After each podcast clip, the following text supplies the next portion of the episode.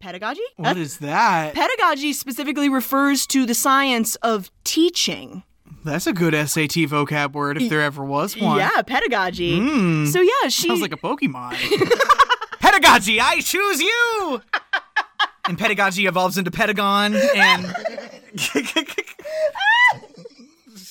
good. Yeah. That's I like that a lot.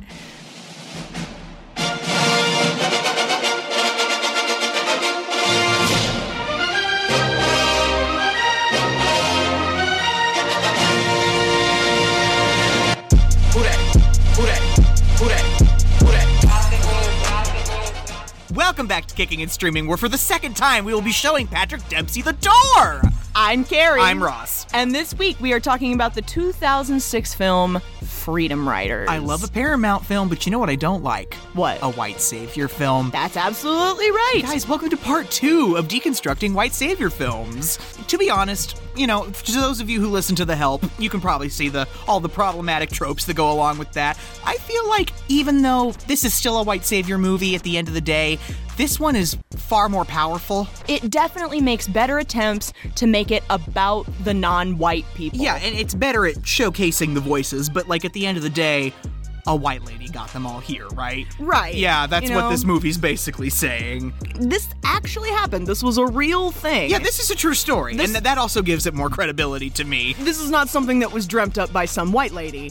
So before we get started, don't forget go follow us on Facebook and Twitter at Kick and Stream. K I C K N S T R E A M. You can write the show, ask questions, make suggestions at Kicking and Streaming Podcast at gmail.com. That's with an and, not an ampersand. please go into the show notes and find a black podcast. Follow, subscribe, leave reviews, please. Support our black creators. so don't forget to go check that out. I hope some of you did your homework. Did you do your homework? Did you Me? Oh, not you? sorry. Did you watch a documentary, everybody? Get yourself educated.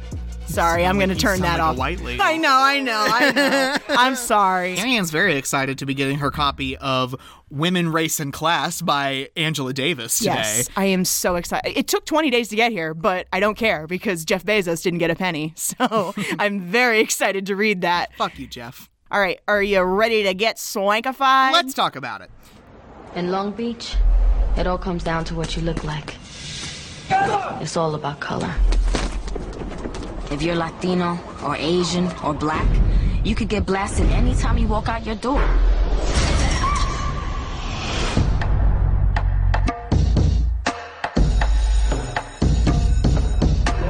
My name is Aaron Guel. Schools are divided into separate tribes. I'm not sitting near him. I can't go back there alone. Man, I know you ain't talking to me. We kill each other over race, pride, and respect. We fight for our America. So what you're saying is, if the Latinos weren't here, or the Cambodians, or the blacks, or the whites, or whoever they are, if they weren't here, everything would be better for you. Lady, stop acting like you trying to understand our situation. Why don't you explain it to me? We in a war.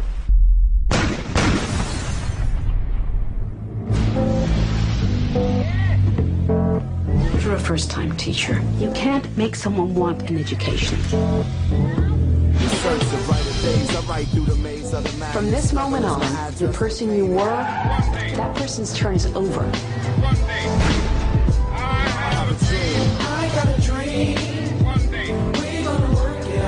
Everyone has their own story. We're gonna write in these journals. There's no place like this out there for us. I can't go back to the way it used to be. Agent. Nah, man, I can't. Nobody listens to a teenager, and they don't see the wars we fight every day. to the police carriage. Then I heard gunshots. She told us we had something to say to people. The title, Freedom Writers, is a play off of the Freedom Riders, which was a desegregation demonstration on public transport in 1961, where a group of people rode all throughout the South, going from town to town, and they got pretty well beaten up.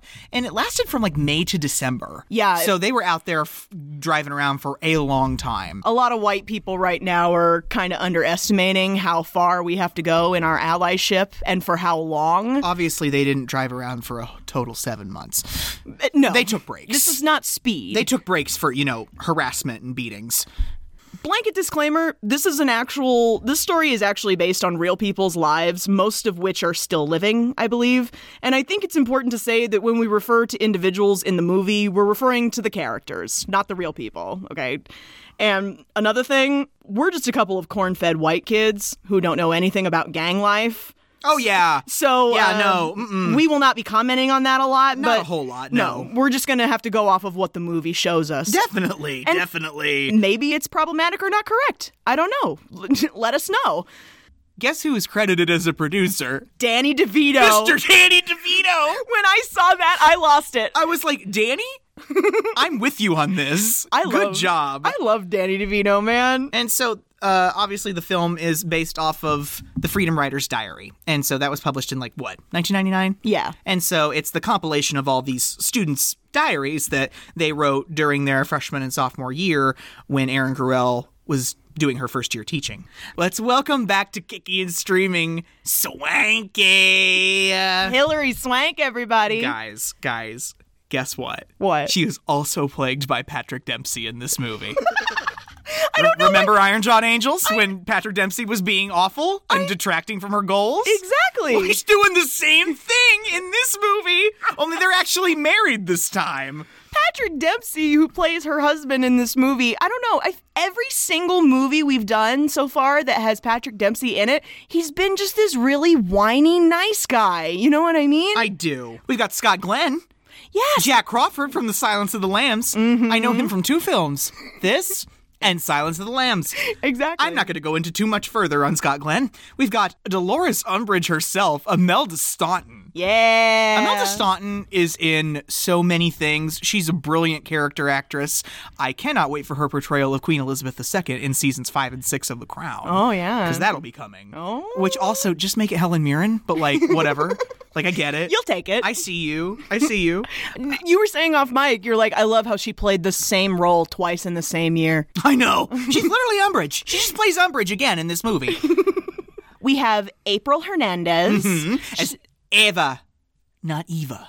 That's right. Yeah. That's- you're- the only other thing I know her from, she played Amaro's sister on SVU. Oh, she did? yeah, for one episode. She's fine. oh, she did not age between 2006 and like 2015 when that episode was shot. She is so fine. You know who else is fine? Mario. Mario. Mm-hmm. Yeah, Mario's in this movie. You'll know him from his R&B music and dance career. You know, he was only 20. In this movie? yeah, he's only 20. Would that make him like the youngest student in this cast? He's like 33 now. wow. I know, Oh. I'm jealous. The only other person I think is worth mentioning is Pat Carroll. Yeah. Don't underestimate the importance of body language. All I'm going to tell you about her right now is that yes, she voices Ursula in the little in the original film version of The Little Mermaid. Music for this film was officially composed by Will I Am and RZA. Hello. Wu Tang Clan. That's what's up. the soundtrack is so solid. Guys, you know how we love ourselves a good film soundtrack. I cannot. the the bops, the beats. I am in love. like I'm gonna sit down. yeah. That's a good that's a good idea. I'm gonna sit down.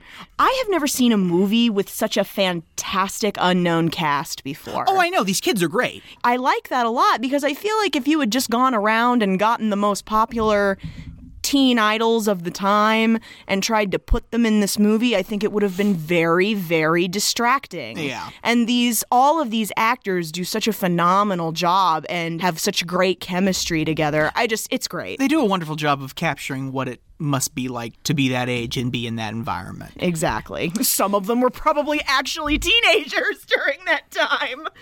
If you know anything about the United States, there are, you know, more diverse areas than others. We did not grow up in one of them. Southern California, we are not from. no, we are not. Uh, you know, California has, you know, of course, a huge African American presence. It has a huge uh, Southeast Asian presence. It's got a diverse Latinx community.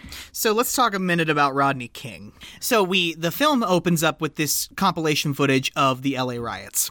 And, you know, just kind of setting the scene basically. So in 1991, I believe it was, Rodney King was leading a high-speed chase and these officers instead of just detaining him, beat the holy mess out of him and it was caught on camera. Of course, these officers don't get indicted, and then the city erupts. You know, just like Ferguson, just like George Floyd. You know, it. This isn't new. When cops aren't held accountable, people go nuts. Exactly. Because it happens over and over and over and over and over No again. justice, no, no, peace. peace. Total civil unrest is happening. Police are running down the street. Rain over the entire city. Telling anybody who's in downtown South Central. There are 38 dead and more than EMT are 12 having a hard time getting in. Firefighters have been shot by snipers, resulting in at least truck driver Reginald. Dead. The movie doesn't really go far enough into the story of Rodney King, as far as I'm concerned. I feel like it's worth mentioning because, junk driving or not, he was a victim of police brutality, and the police are just one of the institutions that get off scot free in this movie. We get a couple of title cards. Over 120 murders in Long Beach, California, in the months following the Rodney King riots. Gang violence and racial tension reach an all time high. And then the second title card says, From the Diaries of the Students of Room 203, Woodrow Wilson High School. I love the opening line. In America, a girl can be crowned a princess for her beauty and her grace. But an Aztec princess is chosen for her blood. The first voice we hear from in the Freedom Riders diary is from Eva Benitez. Mm-hmm. And she is actually she's I think she's a composite of of a nu- of a real freedom rider who's not specifically name checked. Oh, really? Yeah, I think I don't I don't know if her name was Maria. I just think that's who it was. But yeah, she Ava Benitez is not a real person, but she's based on real people. And she has lived around gang violence her whole life. Number 1, she witnessed a drive-by shooting when she was all of 7 years old. Like how horrific must that have been? The, Yes. The kid was literally standing across the street from her and he's gunned down. Another really horrible thing that's a testament to generational trauma. They took my father for retaliation. He was innocent, but they took him because he was respected by my people. They called my people a gang because we fight for our America. We don't really get any specification on what exactly happened there. I don't need it. I believe that they took him for no reason. Yeah. You know what I mean? I seriously don't trust anyone in power who gets to decide what a quote gang is. You know what I mean? We literally have white supremacists wandering the streets with semi automatic weapons intimidating people today. Why is that not gang activity? Yeah, I know. That's why I don't trust white people who define things as gangs. They, You- ju- they just arrested a couple of black men for having guns in public. are you kidding me? Yeah, that like I, I don't remember exactly where that was, but I remember seeing that headline. But like white supremacists can go to the Capitol yeah, building with their AR-15s. this country is backwards. Okay, so As a teenager, she tells us that she's now part of the gang life. she and her boyfriend Paco, who I can only assume has been held back many times and is much older than she is. I don't think he's in high school. yeah, I don't think he is either. She, uh, we'll come back to that Because later. She it- has we- to let him in. I know, I know. He is not in, and who knows? Maybe he dropped out. But you know that was uh, that was something that would happen. You know when they're walking through the street and that gun battle just ensues between them and the Cambodians. they're just walking to school. yeah, We fight each other for territory. We kill each other over race, pride, and respect. We fight for what is ours. Like, regardless of what the actual definition is of a gang, I can see how people across different communities band so closely together when the system isn't caring about their interests. Like, the only people who care about them are the people in their own community. Yeah. The people who look like them. So, like, regardless of what the hell a gang constitutes, I can understand how you would need that community and solidarity. We're in freshman year, 1994. and if this is freshman year 1994, this is right in the middle of the OJ debacle. Is it really? I mean, if if it's fall 1994, you know he killed her in June, oh no. so that summer was wild, Oh, wow. and the trial started like in October. So we're getting there. Yeah. Aaron Gruel, Hillary Swank, has just been hired as an English teacher at Woodrow Wilson High School in Long Beach, California, a school where voluntary integration has been implemented. It's a, it is a very well put forth policy that is not enforced well. And It's not executed well. it's Like because no one cares. no one cares and no one wants to have an uncomfortable conversation. No, the white the whiteys don't want to. The whiteys in the education system don't want to admit that they're going about this entirely incorrectly. Um, and, and most of these children are in the system. In Yeah. abusive households, They come on- from- I mean, they're on drugs. They're in gangs. It, it, it, there's a lot of rough stuff that these 14 and 15 year olds should not be having to deal with. Their lives are verifiably hard. They face violence and lack of security every single day. So, of course, they're suffering in school. And now, what's happened at Wilson is that the administration directly blames these kids for how their school has declined. And it's like, well, the administration has already given up on them. Exactly. And so we get this meeting with Margaret Campbell and Aaron Gruel. Margaret Campbell is an administrator at Woodrow Wilson. We have Imelda Staunton in the house. Also, she's just this frigid white woman. She keeps eyeing Aaron's pearls. She's like, "Mm, those are going to get took. Mm-hmm. And I'm like, "Mm, don't be racist. Margaret's telling her, you know, like, Too bad you weren't here even two years ago. You know. We used to have one of the highest scholastic records in the district, but since voluntary integration was suggested, we've um, lost over 75% of our strongest students. because of their racist white parents pulling them out? Gee, hmm. Mm. Also, I love that the high school is named after Woodrow Wilson. Like, that just makes it even more poignant. Uh, Like if you listen to the if you listen to the Iron Jawed Angels episode, you know how we feel about Woodrow Wilson. Connections. Uh, Hillary Swank was also an oh Iron my Jawed God, Angel. Fury, I love us. I know. I'm kidding. Aaron is adorably naive. Yeah, she's from Newport Beach. I know I have a lot to learn as a teacher, but I'm a really good student. I am, and I really want to be here. Those are lovely pearls. Thank you. I wouldn't wear them to class.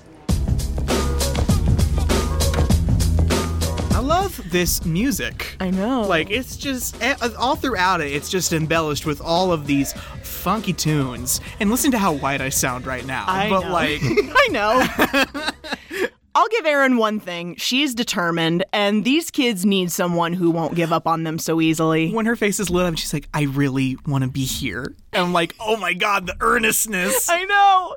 my eyes, the earnestness." On Erin's first day, one of the things she notices as she's walking around is that the classroom she's assigned to, 203, it's got like really old desks in it that are all carved up and Mm-hmm. the blinds are broken, the equipment's really old. She has no erasers. She has no erasers. Absolutely none. While the honors class across the hall has a nice room, nice equipment, new desk. Mm-hmm. Well, those are for the smart white kids. exactly. And like you could like the that even that display of how palpable segregation was in schools even in 1994. in a school that where voluntary integration had been implemented. it's almost like, huh, they gave up on those kids and you can see it in the environment. They are not investing in those classrooms. and you know, she the bell rings and she's waiting for her classroom to fill up. The bell rings again to signal the start of the lesson and no one is in her room. and she's just like, um, They all have to be shepherded in by a truant officer. yeah, the truant officer has to let them all in. They group them all together so that they're easier to, I don't know, control. and babysit. Let's talk about each of these students as they're walking in and, and a little bit about them because we have a lot of kids here and it's going to become confusing. So, we're going to try and set up some markers here at the beginning. We have Jamal. He is a black student and he is the class clown. You know, he's always making jokes and disrespecting authority. Definitely. Andre Bryant, he is also black. He is the loof loner in the corner with the hood up, not giving a care about what anybody thinks. There's Marcus. Marcus. I love Marcus. I do love Marcus. Marcus is like my favorite student. Marcus is also black. He sits in the back. Marcus is homeless. Yeah. Like we don't know that now, but I'll bring it up now. He's homeless. He doesn't have he doesn't he goes and sleeps in a shed every night. There's Brandy, another black student. She's very quiet. Gloria Muniz. We've got Gloria. She's Latina. Gloria loves her magazines. Yes, Gloria does love her magazines. You might recognize Gloria from Zoe 101. Wait, really? Yeah, remember in the beginning when oh, they replaced this character with Victoria Justice Really? in the first season of Wait. Zoe 101. Oh my I don't know God. the character's name. I see it now. yeah. I'm see Oh my god. that's her, yeah. We have Cindy Ngor. She's Cambodian. She's also rather quiet and aloof. She does not get along with Ava. They do not like each other. No. We also have Tito. He's Latino. Yeah. He's the graffiti artist. Definitely. And he's also kind of a class clown. Mm-hmm. and then we have Ben Samuels, the one white kid. Yeah. And there's plenty of other students in this class as well. Just they just don't get an adequate amount of screen time. Yeah, we really only focus on this class, even though she had multiple classes. She- The the quote freedom riders amounted to about 150 students. Uh-huh. Oh yeah, yeah. But we only focus on like these 25. Right from the start, Erin can tell this is not going to be easy. She's not even done with attendance, and a fight breaks out between Andre and Jamal. Yeah. It's the dumb class, cuz. Means you're too dumb. Man, say it to my face, cuz. I just did. You see what I mean? dumb. Man, I know you ain't talking to me. Um, okay. Look, homie, I beat that ass, homeboy. Can you please sit back Look, I down? got your spot on the scene. That's why you open it, wagging it. And she has to pull the truant officer in to help defuse it. She just, she's new. She had no idea what to So we get her at lunch with Maggie and Brian. do. We meet Brian Gelford, who is white and an asshole. Yes. He teaches honors English, and he has all the same disparaging things to say about Aaron's students that Margaret did. Mm-hmm. I wrote honors guy looks like a fuck. Spoiler alert, he Oh, 'Cause will be. One thing Brian says, oh, just give it a little bit. Eventually they'll just stop coming altogether. By then, most of your kids will be gone anyway. What do you mean? Well, eventually they just stop coming. Well, if I do my job, they might be lining up at the door. You know, these teachers look at Erin with all of her optimism and they're like, aw, you think you can teach the unteachable. Yeah, yeah. I just hate these people. They really, they're very patronizing. like the way they're just like, most of your students will be gone by then. The way he so flippantly says that. Yeah. He does not give a shit. I know, he doesn't care. It's he doesn't think it's his job to care. And I'm like, guys. Which I mean, it so is. It, is. so is your job to care as an educator. So here is where Ava is explaining the social structure of Wilson. She's naming all the cliques that are separated and associated with race. They have their own, quote, territory in the schoolyard. I know it. And when someone infringes on that territory, Grant. it's a, s- yeah, It's Gr- Grant Rice. Grant Rice. It looks like this one tribe drifting quietly to another's territory without respect, as if to claim what isn't theirs. An outsider looking in would never see it, but we could feel it. It's a sign of disrespect. Like, all this black student does is walk by their table. And there's this, this tense, slow motion moment. all this eye contact. Yeah, and they're just staring. They're giving daggers to him, and he's just like smirking at them. Ava dips out during class and lets Paco and his friends in. They are presumably also in an unnamed Latinx gang. Oh yeah, every time Ava goes to the bathroom, air quotes, like she's going to let her boyfriend and his buddies in so that they can sell in Yeah. the school. Yeah. Like they they can sell drugs, they can sell guns to all of these high schoolers. While Paco and his buddies are on school campus, they start a fight on the front lawn. Like somebody pulls the fire alarm, and suddenly the entire student body is out on the lawn beating the living snot out of each other.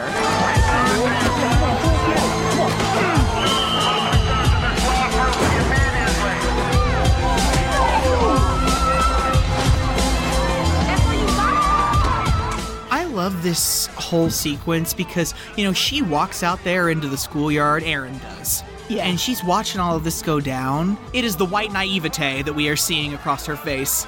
And I love that shot of her standing against the huge peace symbol that's drawn on the wall. Oh, God. That's a great shot. Like I, I would love a, I would love just to have a still image of that because like she's just got both hands down by her side and she looks terrified Oh. and all these kids are beating each other up, but her body's perfectly in the middle of this huge painted peace symbol on the concrete wall. Oh God, she is shaken. Her precious, privileged white brain cannot fathom Yeah. the amount of hate. I wrote, I'm white and scared. Right? that, that's exactly what she's thinking.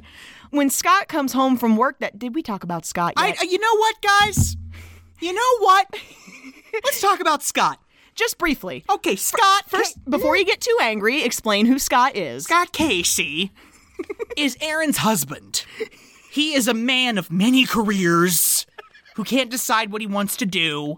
He's played by Patrick Dempsey.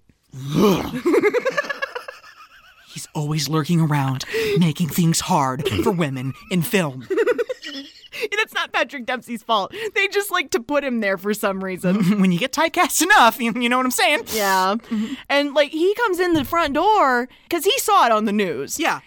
Aaron? Are you sure about this? It's not exactly how I pictured it. Well, duh, Aaron. Yeah. There's a reason this position was open. It was a whack first day, though. It was. so we're at dinner. What is his actual name? Scott Glenn. Scott. No, no, no. Steve. Steve Gruel. Steve Gruel, that's her dad. Okay. And we, you know, earlier on in the beginning, we had learned that Steve Gruel was a civil rights activist in the early 60s. Like, he marched with Dr. King. I don't know how verifiable that actually is. Do some research, find out for yourself.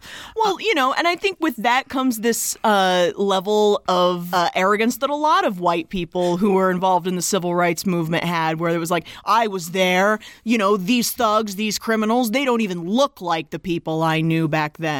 So they think they know better. Exactly. He looks down his nose at the whole thing. He's being predictably judgmental about her job, and he's like, With your brains, you could run a major corporation.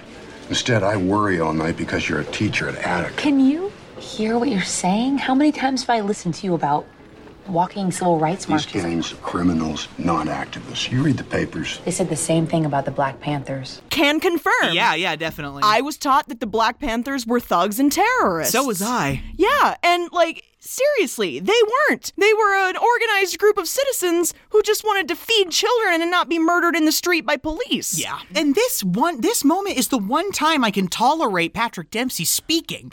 'Cause Scott looks Steve in the face and goes, Look, Steve, if Erin thinks she can teach these kids, she can. You telling her she can't is just gonna make her mad. which reminded me of you. I know. also. I know. the easiest way to get me to do something is to tell me I cannot do it. You can't down that Coke. You couldn't. oh, Carrie. She tried it too. She. You okay? No, it was one of those things where like You swallow too much and it gets real bubbly on your esophagus. oh, and it just hurts. It hurts. It's like a stone going down your esophagus. Uh-huh. Oh man. Um So okay, when they're in the bathroom, uh-huh. listen, because like you know, her dad says the thing about you know these these kid these are gangs, these are activists. What's happened to him? I mean, he was like Atticus Finch to me when I was growing up, and now he's talking about salaries. what To Kill a Mockingbird is the original white savior movie. You're so right. Why do we still teach that in school? You're 100 percent right I don't get it. because it's about the white people. It is. Oh God in heaven! So now we move on to one of the cringiest moments in the movie. Where, Trying to get the kids enticed with Tupac. oh, God. The white teacher is going to use Tupac to relate to her non white students.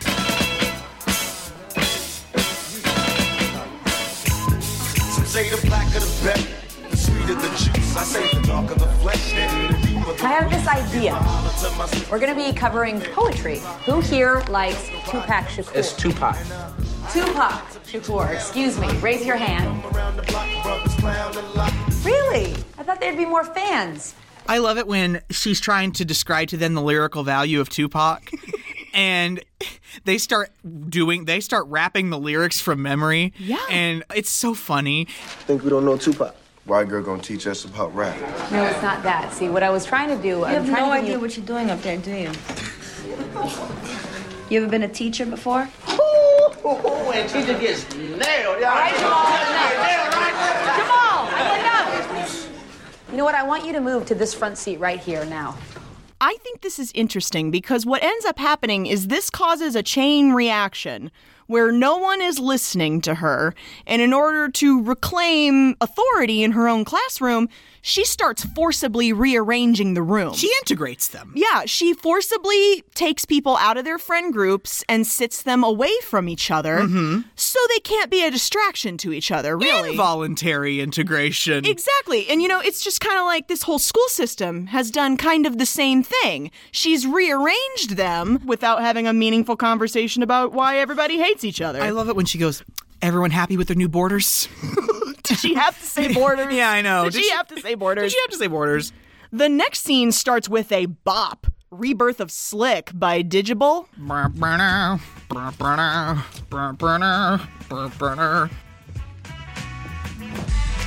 Weak like the breeze, float straight out of our lids. Them, they got boo bodies, hard rock Brooklyn kids. Us floor rush when they DJ booming classics. You dig the crew on the fattest hip hop record. Uber of the styles like miles and shit. Like 60s funky worms with waves and perms. Just sending junky rhythms right down your block.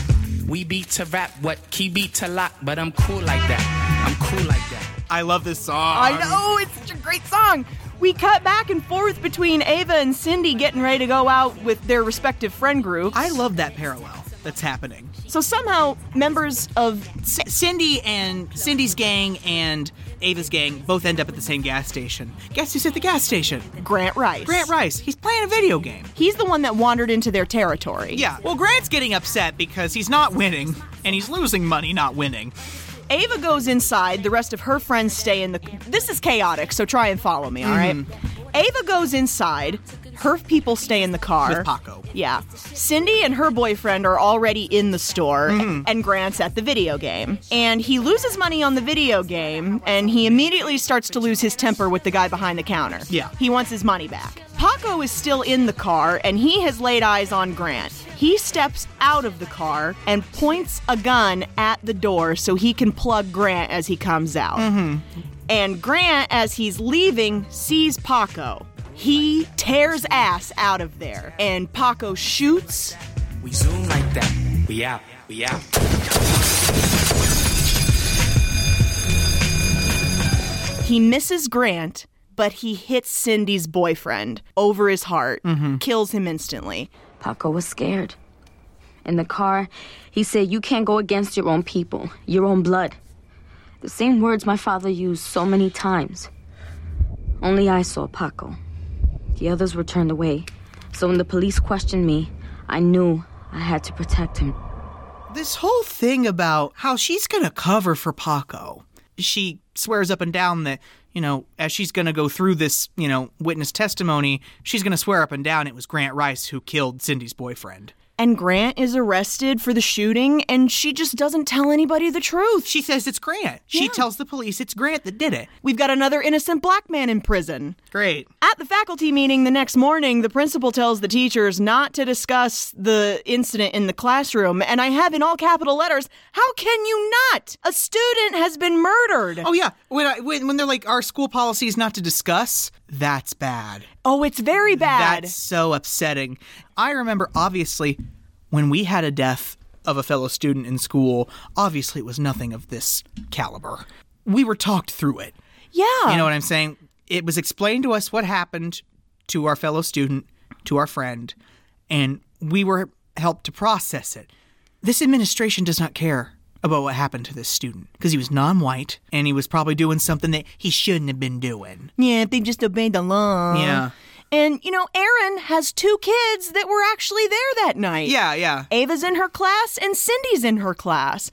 And oh, Cindy. Cindy is sitting in class and you can tell she's left her body. I know, yeah. She just is so overcome. She can't stand that Ava's in the same room with her. it's insanity that, sh- that they're not going to talk about this.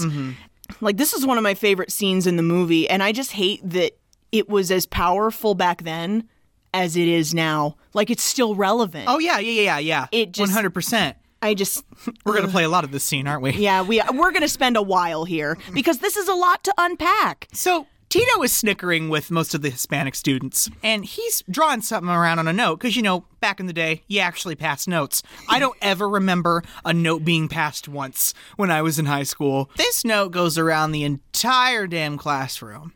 And, you know, it finally gets up to Jamal, who Aaron has moved to the front row. Yeah. And Jamal takes a look at it, and you just, when you see Jamal's face just fall. Oh, he completely changes. And like literally everyone in the classroom is laughing, almost to a person. And so she finally notices the snickering and she's like, "What fresh hell is this? What's going on?" and What, she takes the note out of his hand and she looks at it. It's a depiction of Jamal, drawn by Tito, of him with lips twice the size of his head. let's call a spade a spade. It's a racist caricature. Yeah, it's a very racist caricature of Jamal. You think this is funny?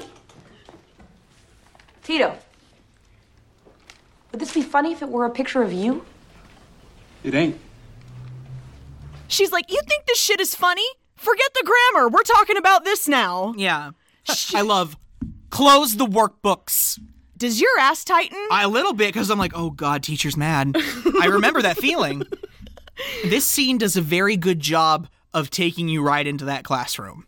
Yeah. You know y- what I you mean? feel like you're sitting there. Exactly. And y- you know what? I think it's with has everything to do with camera angle. Oh yeah. When she's up in front of them speaking, the camera is positioned as if we were sitting in one of those desks. It's lower. Yeah. I love it.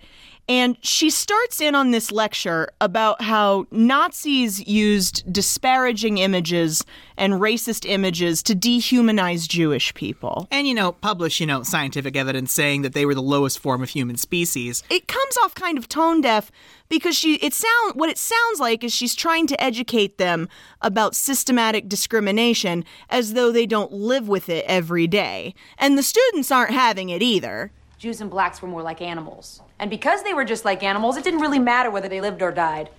In fact, life would be a whole lot better if they were all dead. That's how a Holocaust happens.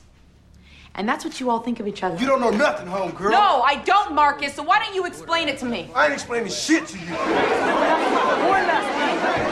And you know, Aaron says, "Well, you don't feel respected. Well, to get respect, you have to give it."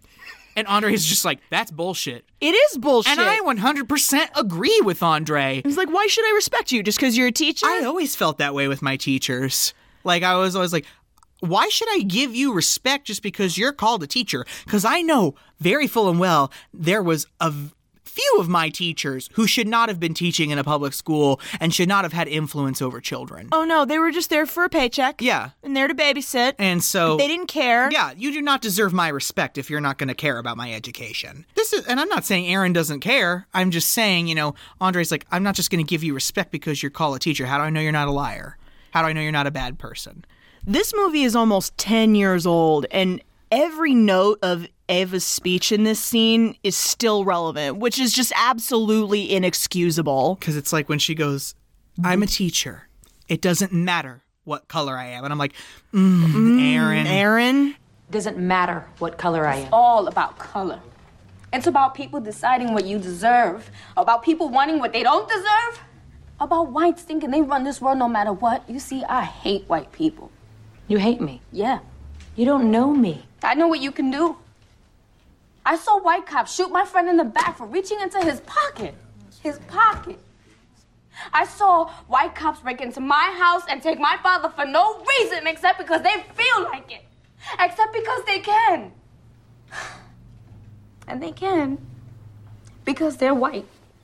The whole time I'm sitting and nodding, like, yes, Ava, get it out. Yes. Tell that white lady how you feel, why you hate her. And Aaron doesn't really argue with her. Yeah, no, that's true. Like the cops get name checked in this scene, and the movie started with a montage of destruction that was ignited because of police brutality.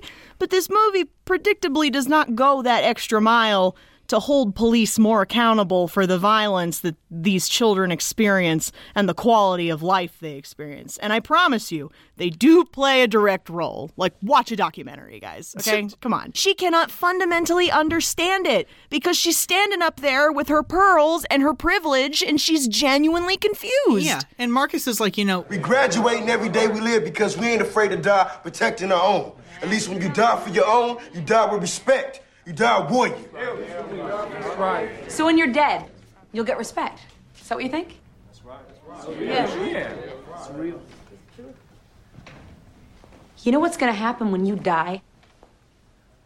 You're gonna rot in the ground, and people are gonna go on living.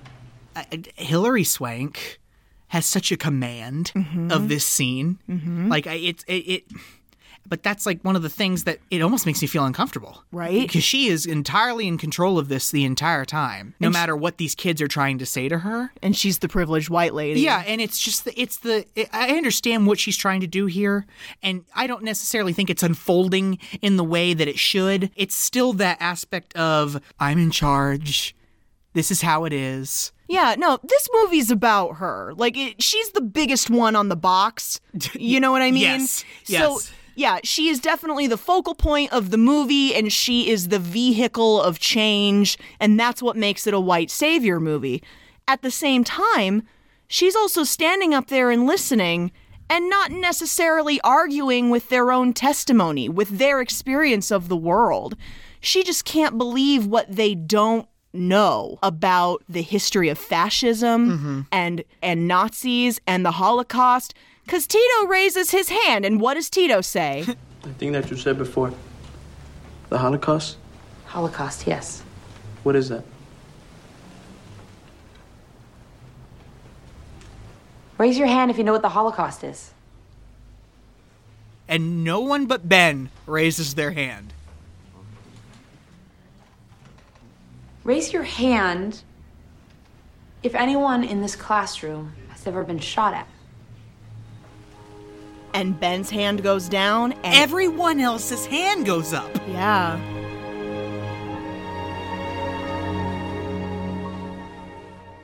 That moment has to fuck you up. Like, you're a grown ass woman standing up there. You've never been arrested, and all of these teenagers have been shot at. Mm-hmm. That would be the moment for me. That would be the moment where I say to myself, oh, wow, I do not know my ass from a hole in the ground. So now Erin is looking for new ways to reach and educate her students. We get this little scene. We're in this room full of books. She's with Margaret. Margaret's taking inventory of all the school books, and she's, you know, says like, "Oh, can't we read Diary of Anne Frank? What about Romeo and Juliet? It's a great gang story." And Margaret's basically telling her like, "I'm not going to give you new books to give to these kids because I'll never see them again." This is what we give them. It is Romeo and Juliet, but it's a condensed version. But even these, look how they treat them. See how torn up they are. They draw on them. Miss Campbell, they know they get these because no one thinks they're smart enough for real books. I don't have the budget to buy new books every semester when these kids don't return them. So what do I do? Buy their books myself? Well, that's up to you, but you'll be wasting your money. Oh my God. And the way she goes, you can't make someone want an education. Yeah. Which is such bullshit. And when she's like, the best thing you can do for these kids is to teach them to obey. Right? To learn discipline, that would be a huge accomplishment for them. We don't need no education. You know, she's talking to Brian. She's like, I'm wondering if I could get some support from you. I feel like reading stories like The Diary of Anne Frank, you know, would resonate so well with these kids given everything they have to face. It's a universal story. I mean, Anne Frank, uh, Rodney King, they're almost interchangeable. Are you making fun of me? Yeah. My God, listen to what you're saying. How dare you compare them to Anne Frank? They don't hide, they drive around the open with automatic weapons. I'm the one living in fear I can't walk out my door at night. He's telling her off in front of the whole teacher's lounge. He looks her dead in the face and goes, Integration's a lie. But we teachers, we can't say that or we lose our jobs for being racist. And I'm like, Yes! Yes, you do, Brian. That's ugly. There's educators of color in the room who are like side eyeing. Yeah. Like, are you kidding me? So please stop your cheerleading, Aaron. You're ridiculous. You don't know the first thing about these kids. And you're not qualified to make judgments about the teachers who have to survive this place. I just love how she gets up from the table. Listen!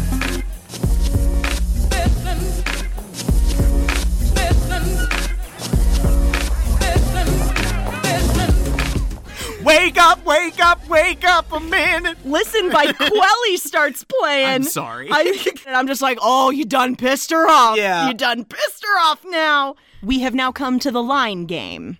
Yes, this is a very powerful scene. She takes painter's tape and she stretches a long line of tape down the middle of the room. And she's like, You can play a game or you can work in your workbooks. Either way, you're here until the bell rings. And everybody's like, oh, Okay. So basically, she's going to ask them series. She's going to ask them a series of questions, and if the question applies to them, they're going to stand on the line. This is an exercise to make everybody see how much they do have in common. Exactly. Without her imposing anything on them. She asks things like, Who's got the new Snoop Dogg album? Who's seen Boys in the Hood? and like everybody steps up to the line. And I love it when everybody steps up to the line initially. They're just like, they're so mad to be that close to each other. Oh, I know. Yeah. I love it when she's like, How many of you know where to get drugs right now? And Ben starts to move. And I'm like, Ben, she doesn't mean your prescription zit cream. I know. That's what I feel like is happening as well. Now I'm going to ask you a more serious question. Stand on the line if you've lost a friend to gang violence.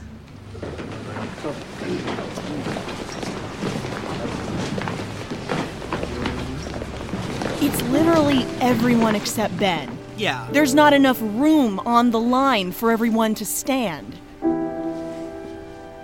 Stay on the line if you've lost more than one friend.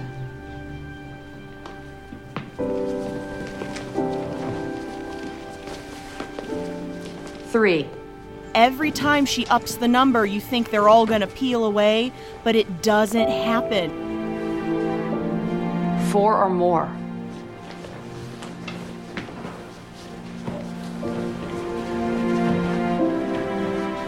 These children are losing friends and loved ones to gang violence all the time. I think it's Jamal that's later quoted in voiceover. He's like, At 16, I've seen more bodies than a mortician. Yeah, to be 16 and see that much death. Like, you remember being 16? Oh, yeah. It was hard enough just to be 16. Yeah, but like. And then you're living in an undeclared war zone?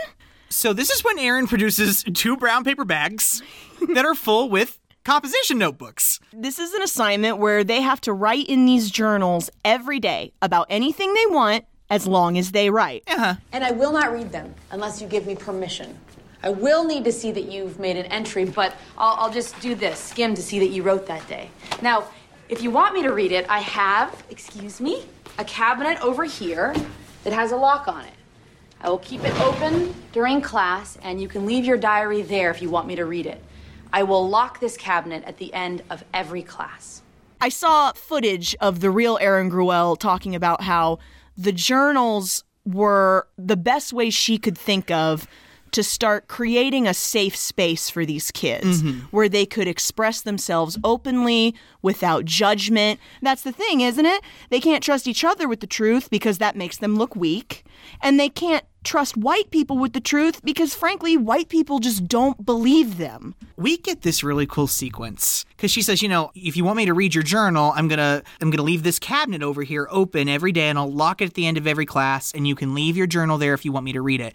And you know, she goes there that night to open up the cabinet, and it's full of the diaries. It's full of the journals. Everybody wants her to read them. And so she just she sits down at her desk and we get this really cool sequence where she begins to read Brandy, Gloria, Marcus, Andre. You know, we get a lot of the principal students. I love how they shot this. Uh, Like some of the students are s- actually sitting in front of her in the classroom. They've got spotlights on them. I love it. They're actually putting spotlights on the voices. Yeah. Like that's just listen. Obviously, the help was a drastically low bar for us last week. Mhm. And this is, you know, this just surpasses it in so many ways that Mhm. are so basic, but it's still something that I think deserves some points. You know what I mean? Definitely. You know, and it's pretty wrenching hearing all of these testimonies. We're getting these quick yet somehow visceral depictions of their struggles with violence that they face every day. Mhm. You know, we learn a couple of things like Brandy Brandy is constantly subjected to domestic violence within her own family. Exactly. Watching her mother get beat. Marcus, he lost a friend to gun violence when he was a little kid. and has been in and out of jail ever since. Andre has an older brother that's getting ready to come up for trial. Mhm. And it's, I can't, again, I can't imagine being 16 And, and having all of that on top of it. It's a crazy ass life. Once you're in, there's no getting out. Every time I jump somebody in and make someone a part of our gang, it's another baptism. They give us their life, give them a new one. I've lost many friends who have died in the undeclared war. To the soldiers and me, it's all worth it. Risking life, dodging bullets, pulling triggers. It's all worth it.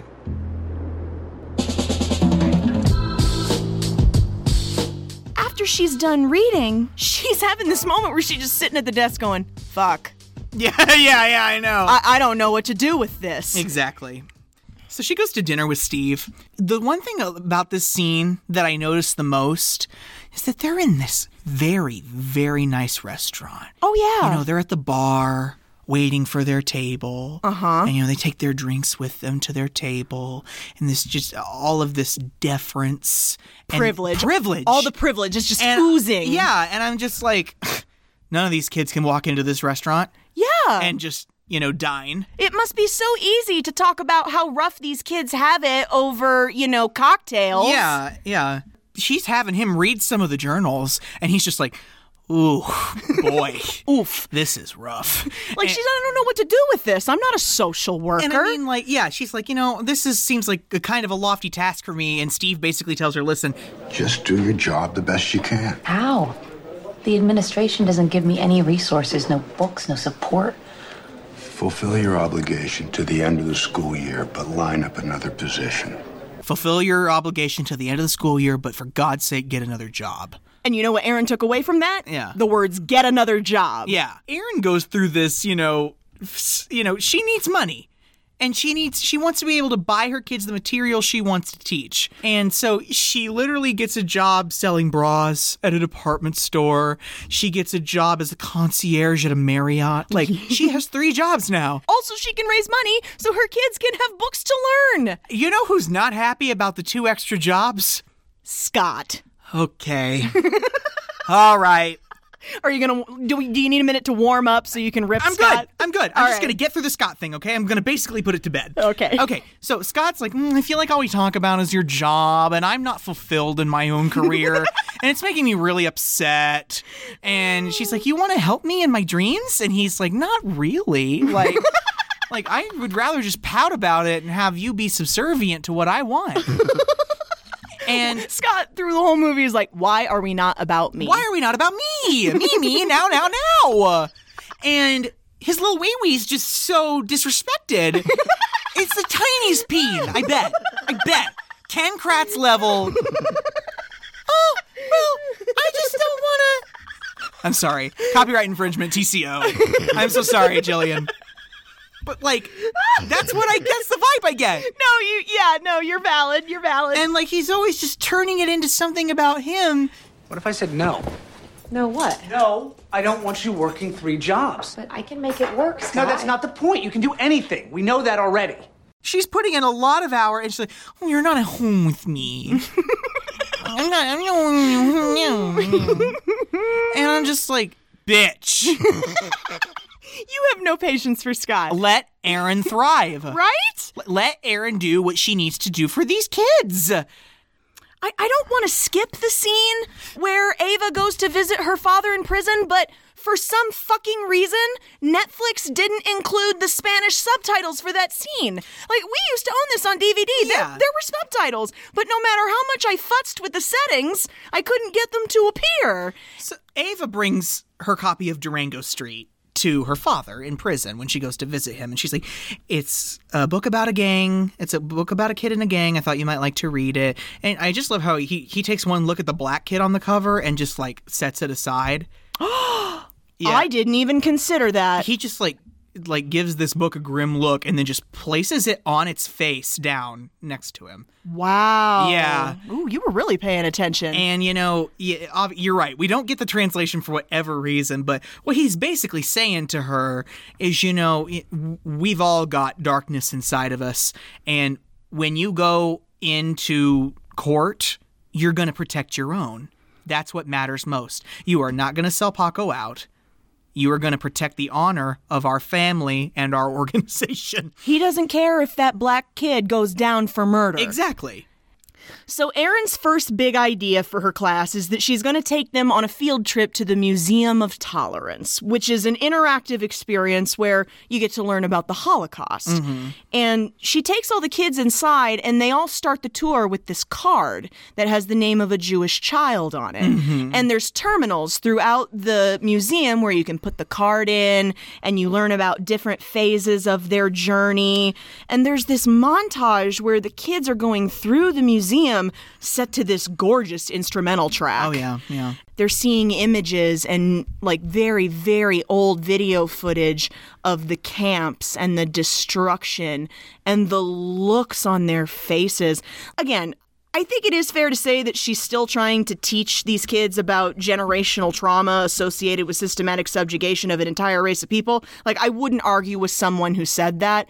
At the same time, what I think is important to note here is that they're actually getting an education that they can engage with Oh, yeah. and that can really be impactful. they may not be Jews in Nazi Germany, but they're non white people in America. It- the only thing about genocide in Europe was that it was all at once.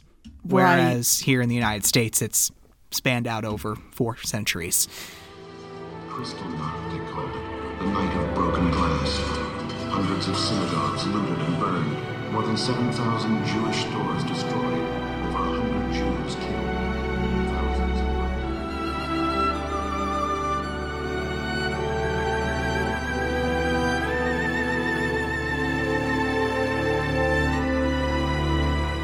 And then, like, I'm already tearing up a little bit over here, but what's great about this is after the museum, she takes them to the hotel where she works Mhm. and she's arranged this fancy dinner for them and she invited real Holocaust survivors to come and speak to them. And I, you know, that's it was during the scene that I thought, damn, she really is paying for this. Yeah. And I'm like, all those wow. all those people, their time had to be accounted for, all the Mhm. food, Mhm. reserving the room. Yeah. You know, she's investing in them. Mhm. I just love to see it. Exactly. Mm-hmm. Because no one else is. That's the white savior. Definitely, but But there needs in in reality there needs to be more teachers like Aaron. And teachers like Aaron shouldn't have to fight so hard. Yeah. Just to give kids an education that will actually mean something. Mm-hmm. And by the way, all the people, all of the Holocaust survivors that we see in this scene, Are real Holocaust survivors? Yeah. When that lady is explaining to the kids at the table, she's pointing out her her Auschwitz number. We have seen someone with a number on their arm. These were the lucky people, the people who, when we came to Auschwitz, when they tattooed the people, they took us to do the slave work, not the others, and that included me. people with the tattoos were the lucky ones. Yeah. Fuck. Yeah, I know.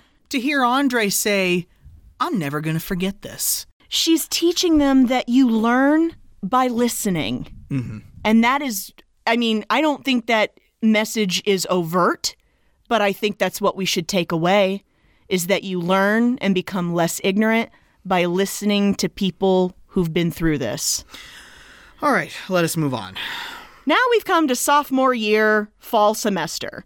And in all capital letters, I have, I take it back. I take back what I said about Tupac. This is the cringiest moment because we're in Brian Guilford's class. Oh my god. the honors class, and they read The Color Purple over the summer. There's this chick named Victoria in his honors class. Victoria is the one black student in the class. And what is the first thing he does? I thought it would be most valuable to begin with Victoria to, uh, to give us the black perspective. Victoria? I love her voiceover. Yeah. Do I have a stamp on my forehead that says the national spokesperson for the plight of black people? How the hell should I know the black perspective of the color purple? That's it. If I don't change classes, I'm hurt this fool. Teachers treat me like I'm some kind of Rosetta Stone for African Americans. What? Black people learn how to read and we all miraculously come to the same conclusion? Victoria decides like I can't be here with Whitey. yeah. Like, I'll go see what Lady Whitey is like. Well, because she's best friends with Brandy. Uh huh. And obviously, Brandy's been regaling her with awesome stories about Ms. G. Yeah. And so she goes into, she just, I think she, I don't know if she has a study hall or what. but- Yeah, she goes to check out her class. and this is the toast for change scene, which this actually did happen. Aaron's got all these glasses of sparkling cider and all these borders bags that contain the four books they're going to read that year. I have in all caps, borders bags. Oh, I know, I know, yeah. Remember borders? I do, I do. We're each gonna make a toast for change. And what that means is, from this moment on, every voice that told you you can't is silenced. Every reason that tells you things will never change disappears. And the person you were before this moment, that person's turn is over. All these kids get up there and say so many lovely things about how they're hoping for the future. Mhm. It's the first time many of them probably have hope for the future. Mm-hmm. It's And- a very special day. It is. And oh God, this one kid gets up there. Who is he? Man, he's been with us for freshman year, fool. What's his name? This one kid who's been with them from the beginning gets up to read something really nice from his diary, talking about how he became homeless over the summer and things are just going really rough for him, but he thinks that he does have a home in room 203. I received my schedule, and the first teacher is Mrs. Gerwan, room 203. I walk into the room and feel as though all the problems in life are not so important anymore. I am home.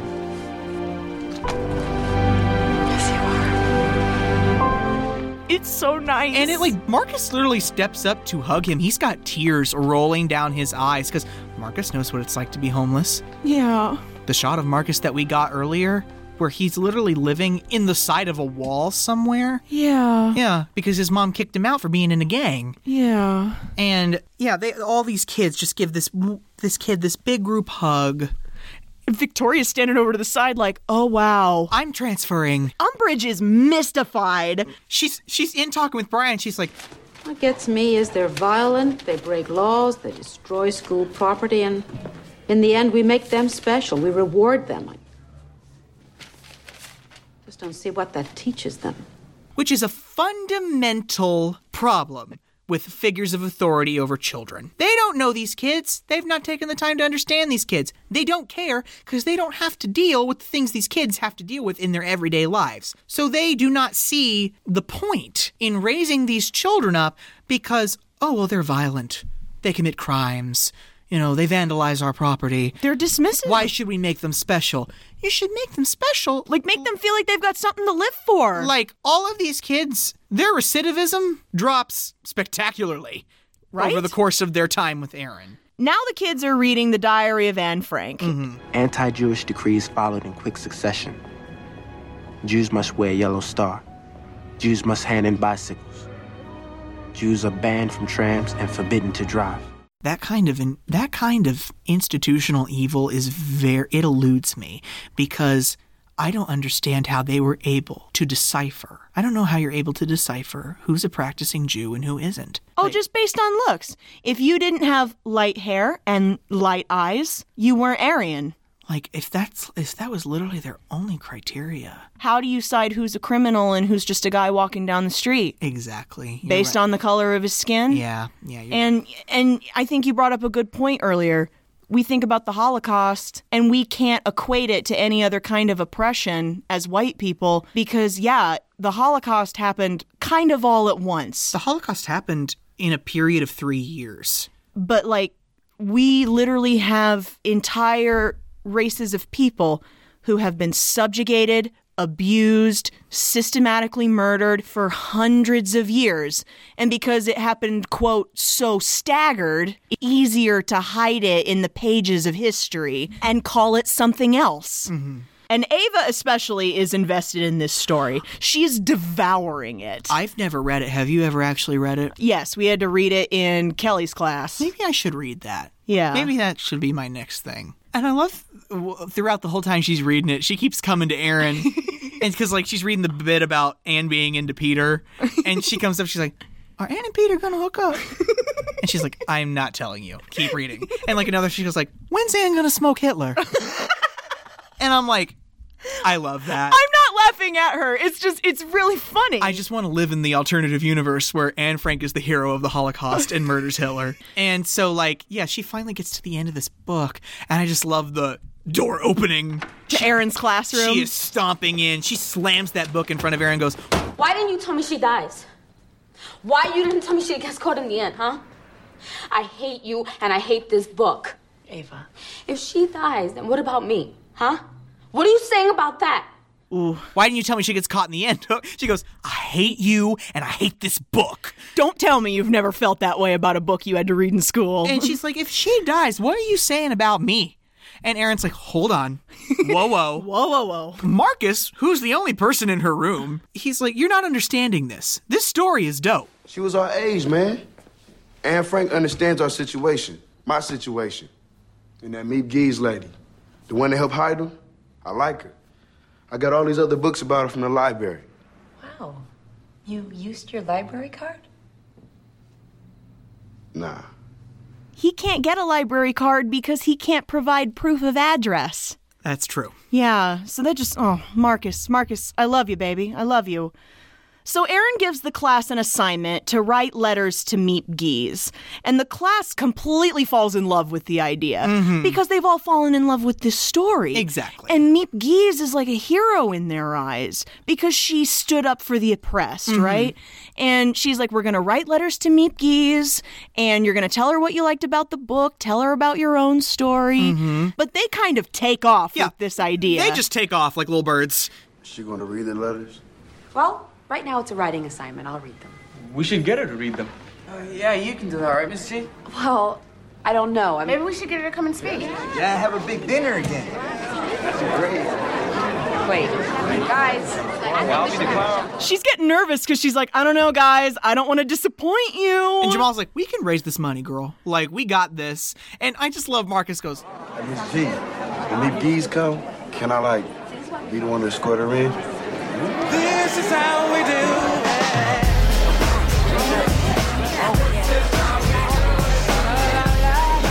Montel Jordan, baby. I love this song. We are raising money for meat geese to come to Long Beach, y'all. These kids are empowered now. Oh, I know it. They, they, they I mean, They hold this whole food vendor festival, Taste for Change. Oh, uh, yeah. Like, they hold a concert, Concert for Change.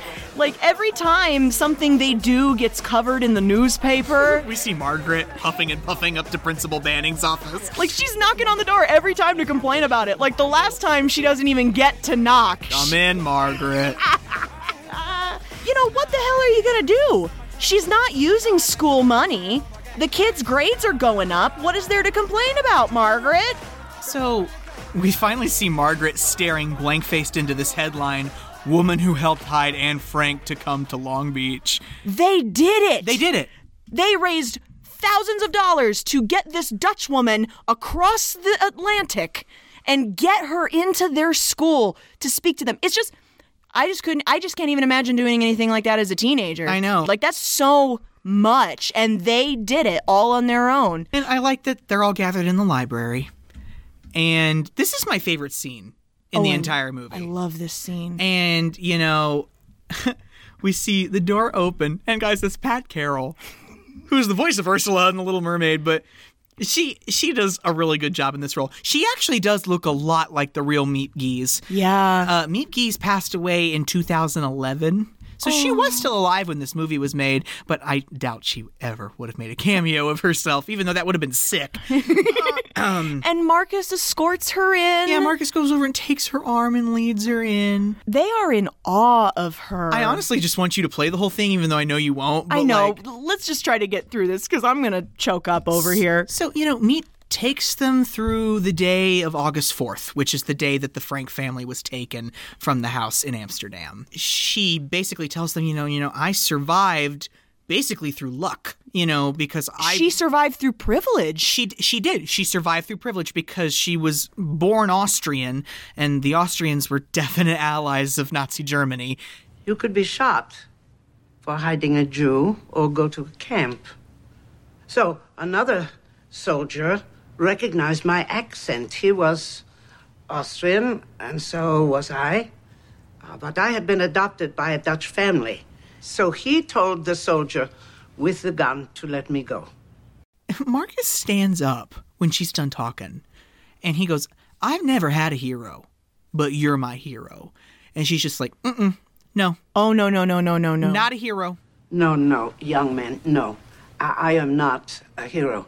No, I did what I had to do because it was the right thing to do. That is all. I have read your letters, and your teacher has been telling me many things about your experiences.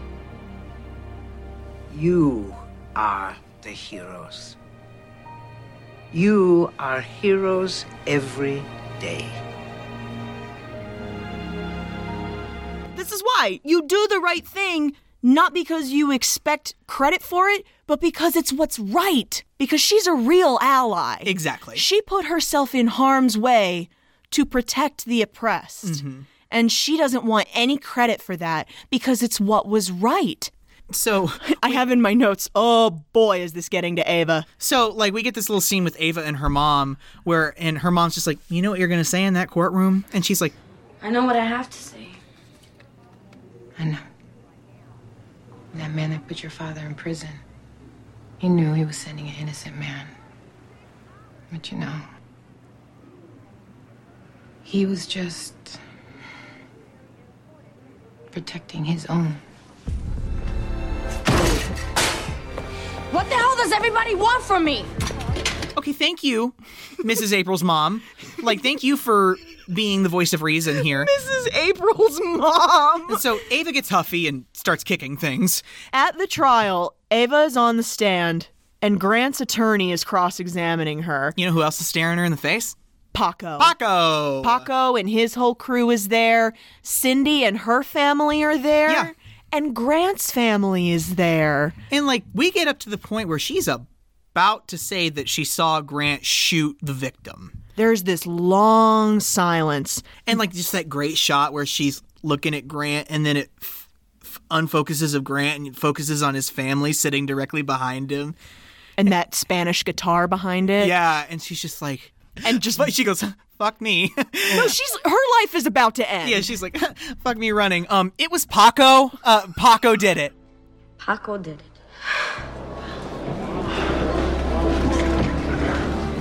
Paco killed the guy. Did you did you see Grant in that moment? Yeah, he was like, "What?" He was like, "It's just that that look of relief in his face because he knew he knew he was going away for this. Yeah, and his family knew. Yeah, and I think that I'm glad that Ava Ava did right by him. Yeah, and it's a good thing. And I don't want to bring this conversation down, but I do want to mention this because the actor playing Grant, Armand Jones, like right after the last day of shooting he was killed in a robbery over some jewelry. Like, he wasn't the robber. He, his friends were being robbed, and he chased after the perpetrator, and he was shot while he was chasing them. That's that, awful. Yeah, the film is dedicated to him. Wow. Yeah, no, so that's just, that makes me sad. That's really awful. After the trial, Ava's immediately getting jumped. Oh, yeah. And, and once again, we're missing the Spanish I mean, subtitles. They basically tell her that you'd be dead if it wasn't for your father. And, you know, she's lost that family, that so called family. So she has to move even further away to live with her aunt. We get another montage that takes us through fall semester into spring. Mm-hmm. The students start learning about the Freedom Riders, mm-hmm. which you mentioned at the top. Oh my God. Oh, Ben. This is Ben's moment. Ben's talking about this white dude that was dragged off the bus of the Freedom Riders and beaten to a bloody pulp. His name was Jim Zwerg, and he is an actual ally. And he really is. Knowing there was a mob waiting for them, he was almost beaten to death so the others could get away. That kind of courage is unbelievable to me. I was afraid of just being in this class. And I must have some kind of courage because I could have lied to get out of here, but I stayed. Well, I could have lied to get out of this class, but I stayed. I'm so brave. I know. I'm a hero. And I'm like, Ben, I love you, but stop. Yeah, he's giving himself too much credit there. Anyway. Do we have to talk about the scene where Scott finally divorces her? Okay, listen, Scott. Basi- I'm I'm done. We're putting this to bed. Scott is leaving her because listen, you don't love me. You love the idea of me. And Aaron's like, Aaron's like, yeah, yeah, but like it's such a great idea, right? and he's like, no, no, my little like my little penis hurt. You're my husband. Why can't you stand by me and be a part of it the way wives support husbands? Because I can't be your wife. And I'm like, that's awful. So they get divorced. We get this whole scene with Steve where Steve's like, I know you're getting divorced, but I love you and I admire you. You're, you, do- you're doing done great things. You're doing a bang up job. And I'm like, thank you, Mr. Crawford. Like, no, it is very nice. But like, he's literally like, good job, Starling. and I'm like, okay, thank you, Steve. I'm glad we finally got some validation from you.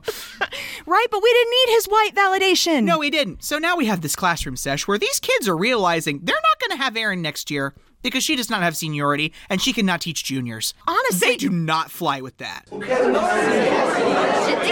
that. They don't have the right. Miss G, this is our kicking spot. Everybody's cool with everybody. E, Everybody knows everybody. This is the only place where we really get to be ourselves. And they immediately start throwing out ideas about how they could get Aaron to teach them next year. Mm-hmm. I love Tito's idea. He's like, we could paint the administration building with the word assholes in various colors. I love that, Tito. I love where your head's at. Also, Andre's brother gets 15 years to life in this murder trial. Oh, yeah. And, you know, he gives himself an F for his evaluation, his self evaluation. He's kind of having an Ava moment, right? Yeah. Like Ava, he did with the Diary of Anne Frank. He's having this with 12 Angry Men. Yeah, he gets so invested in that story. And, like, it gives him hope for his brother. Because if you don't know about 12 Angry Men, one juror convinces 11 other jurors that this innocent man definitely did not do the crime. Mm-hmm. And he thought that's what was going to happen for his brother. And it so did not. Aaron asked the kids to give themselves a self evaluation. Andre gives himself an F. And she takes him out into the hall Mm-hmm. and she just puts that evaluation in his face and she's like, How very dare you? Yeah. You know what this is? This is a fuck you to me and everyone in this class. I don't want excuses. I know what you're up against. We're all of us up against something. So you better make up your mind. Because until you have the balls to look me straight in the eye and tell me this is all you deserve, I am not letting you fail. He's just like staring at her and just like tears just rolling, stone faced. Like that one manly tear. And he goes, hmm, This white lady actually do care about me. I know. Yeah, and I'm like, wow. you know they should all care about them that much Yeah. you know let's not let's not give her too much credit but i just love how she ends that interaction by opening the door and going an f what are you tripping She tries so hard. I know. And I- I mean, I, I don't emphasize the so hard part. but like, sh- like you know, we do have that meeting where it's with Dr. Cohen and Margaret and Banning and Brian, and I love it. She they're asking Br- the the only way she's going to get to teach these students next year is if Brian forfeits one of his honor slots, which he will not. Oh, he's so childish about it. He's like, "No, honor students are mine." And like Margaret's like, we'd have to rearrange the curriculum for her. She's saying her methods are unorthodox to say the least. They're eating, they're playing games, they're not even doing real work. And like Aaron's like, it's full, you're full of shit, Margaret. Like, like but like you know, she gets back to class after her after her conversation with Andre, and she's like, I want you all to know that Dr. Cohen and I tried very hard. But it's been decided we can't continue with each other junior year. this is the thing we hate. What's the thing we hate? where she she's thinking about what she's been told in her meetings because like literally the thing that margaret says to her earlier is that if those kids get to our classes where they're sup- the way it's supposed to go and they they fail it's because they weren't prepared and it's because you failed not them right and that just prompts aaron to say to the kids Don't use me as another excuse for why you can't make it. You made it to your junior year. Think about how you did that. That's just so dissonant to me. Yeah. Because she is one of the reasons they've gotten this far. Yeah. That's why this is a white savior movie. Mhm. Privileged white lady comes into the hood, tries to teach the kids about rap, and, you know, i- it's because of her action that they are bolstered. there's a michelle pfeiffer movie that's very very similar to this movie but i can't think of the name Is it called Criminal Minds? N- I don't think Oh, so. no, I that's don't a know. TV show. It came out about the time this takes place, though. Yeah. So yeah, no. The the trope of the white teacher like sitting backwards on a chair. Let's talk about rap. It's not that bad. It's not that deep, but it's still a white savior But, complex. but, I mean, still, not to take total value away from her words, you know, she's like, You made it to junior year. Think about how you did that. Not me. Yeah. So Aaron has got one final project in mind for them while they're still together. John 2 donates uh, 35 computers so that they can type their diaries and put them all together in one big book The Freedom Rider's Diary. She told us we had something to say to people. We weren't just kids in a class anymore. We were writers with our own voices, our own stories, and even if nobody else read it, the book would be something to leave behind that said we were here.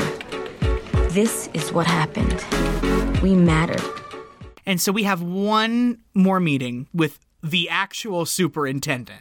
Yeah, this is the big big boss, big lady. Uh, she gives me very big Kr- Kirsten Gillibrand vibes. Yeah? You know what I mean? Mm-hmm. You know Senator Kirsten Gillibrand? Oh yeah. Doesn't she look exactly like her? She does. This might as well be Kirsten Gillibrand. so Superintendent Gillibrand. Margaret is sitting there next to Aaron, like, don't do this. Don't do this. I swear to God, if you do this. You know, the superintendent's like, listen, Peg. How is Peggy a derivative of Margaret? I don't know. I don't know. She's, listen, she's like, listen, Mag, Maggie, Maggie. Their reading scores, their writing has markedly improved, Miss Campbell. on paper. But what has she accomplished in reality? What about new students that come in next year? Can she repeat this process every year? Her methods are impractical, impossible to implement with regularity. What if every teacher performed in this way? My position as a white woman in this institution is being threatened. Right? And Aaron's like, I'm a white woman too, you dumb bitch. And like Again, Margaret's just Margaret's just jealous. Yeah, Mar- Margaret's just triggered. She's threatened. She can't believe the level of success Aaron has achieved with these kids. It's almost like she doesn't want these children to succeed. Maybe because she doesn't. Maybe she doesn't. Maybe she realizes if these kids succeed, it means she's had the wrong attitude this whole time and she has been actively contributing to the problem of problem students. You know, I'm using finger quotes. Yeah, let's not admit wrongdoing here. mm. Yeah, because then you might have to live with it. mm that that meeting kind of ends on an open note. We don't Mm, yeah. really know what happens. And the next thing that we see is the kids of Long Beach on a Long Beach. And I'm kidding, no. They're by a river. I hate her car, by the way. I don't know why. Is it a Honda? It's a little white car. It looks like, like a little Honda or a Toyota. Yeah, and she gets out of it. So, are we going to be together for junior year?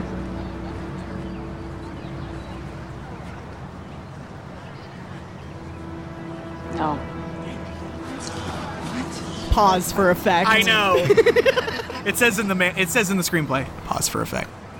We're gonna be together junior and senior year.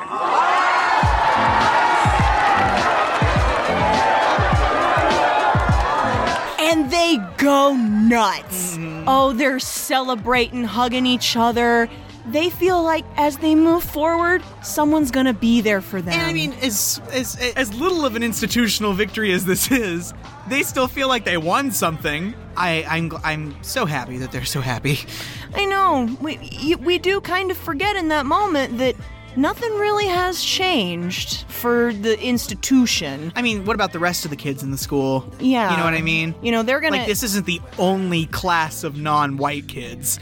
They're going to. She's going to move on with her students, and there are going to be students left behind who are going to be subjected to the same level of apathy. Which was kind of Margaret's argument, but still, like. She's also the perpetrator of that apathy. I know it. And I'm just like, mm. it, it's just, it's a little unsatisfying, but it's also what actually happened. Because, you know, earlier, you know, Ava was saying, you know, like, Miss G, this is our kicking spot. Yeah. This is, everybody's cool with everybody, everybody knows everybody. Yeah. There's no other place out there like this for us she really created a special place for them and a lot of kids are going to be deprived of that going forward yeah and case in point we get a title card many freedom riders were the first in their families to graduate high school and go to college well that's awesome that's not what i was talking about second title card Following some of her students, Miss G left and followed some of her students to teach at California State University. Mm. So, yeah, she moved on with those kids and completely left a bunch of other kids behind, mm-hmm. which is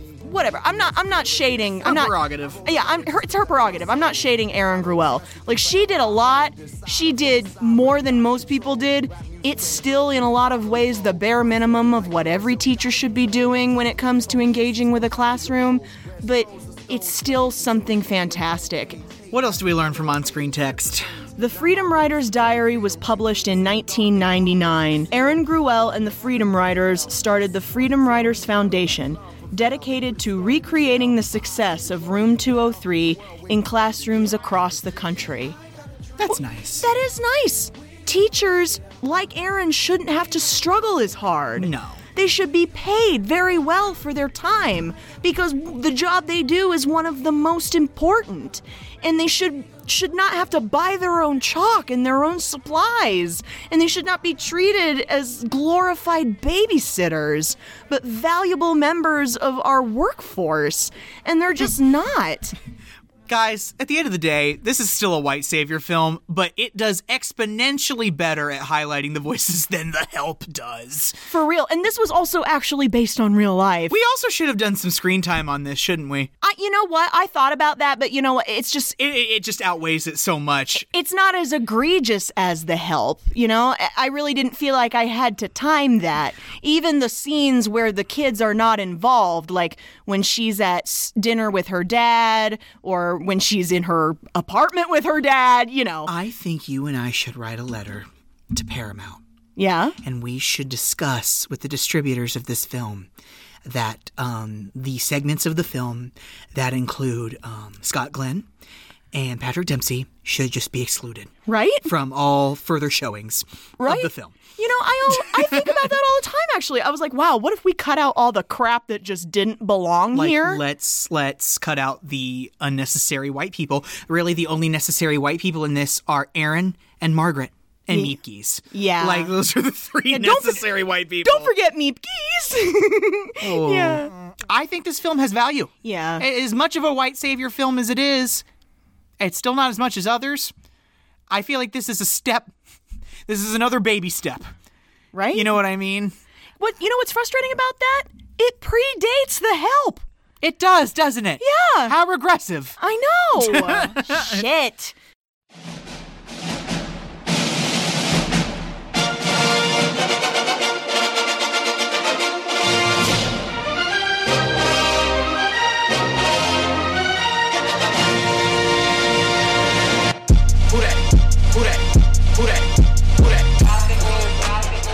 Okay, so folks. You know, we've had some important conversations these last two weeks.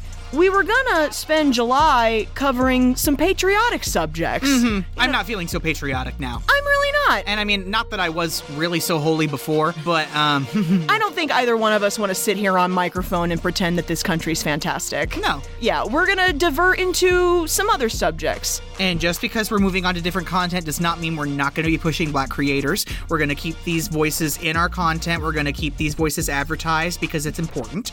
Um, and like Carrie Ann has said before, this is not your one stop shop for this research. You need to commit yourself to doing research on your own and educating yourself because to those of you who are not in school anymore, you don't have anybody drilling it into your head or not drilling it into your head. And I've done some of the work for you. There's a treasure trove of education in the show notes. Go click around, learn some things, watch a documentary, read a book. I just in the mail today got Angela Davis's Race, Women, and Class. Yeah. You know, and I'm so excited to read it. And you should be excited to learn too. Just because you're an adult doesn't mean you get to stop learning. Guys, great viewing if you want on YouTube the interview that Angela Davis and Jane Elliott do together. Oh shit! Have you not seen that? I've not. I gotta, I'm gonna go watch it now, though. I, I'm, and I'm not saying that just for the mic. I'm, I'm serious. It's really great. uh, So what are we gonna do next week, bud? guys, next week we've got a classic coming at you. Honestly, it is a story of rebellion. It is indeed, but it's not American. Guys, have we done a Pixar film yet? Oh God, guys! After a year of kicking and streaming, we're finally doing our first Pixar feature. Oh, I'm excited. So we are going to be starting off with that noble story of rebellion, the 1998 Pixar film, A Bug's Life. Yay! We are all going to be beautiful butterflies. and we are all going to transform together. yes, we are. I'm excited. I am too. I, I- we have loved this movie since we were tots. Oh, yeah. And I'm sure many of you have too. We can talk about the Pixar theory, why Kevin Spacey's a sociopath. Um, you know, lots of lots of fun content. The fact that ants have wings sometimes. Hmm. you don't like a lot of the winged creatures in. I don't like arthropods or arachnids. All right. So look out for that next week. In the meantime, follow us on Facebook and Twitter at Kick and Stream. K I C K N S T R E A M. Write the show at kicking and streaming podcast at gmail.com. That's with an and, not an ampersand. And like we said, folks, go into the show notes, find a black podcast, give it a listen, give those folks a review, retweet, subscribe, do whatever you have to do to make the algorithm work. Absolutely. More quality content coming to you from kicking and streaming. Until then. And only until then. I'm Carrie. I'm Ross. And as always, sorry, Mom. Gossip news, gossip news, gossip news.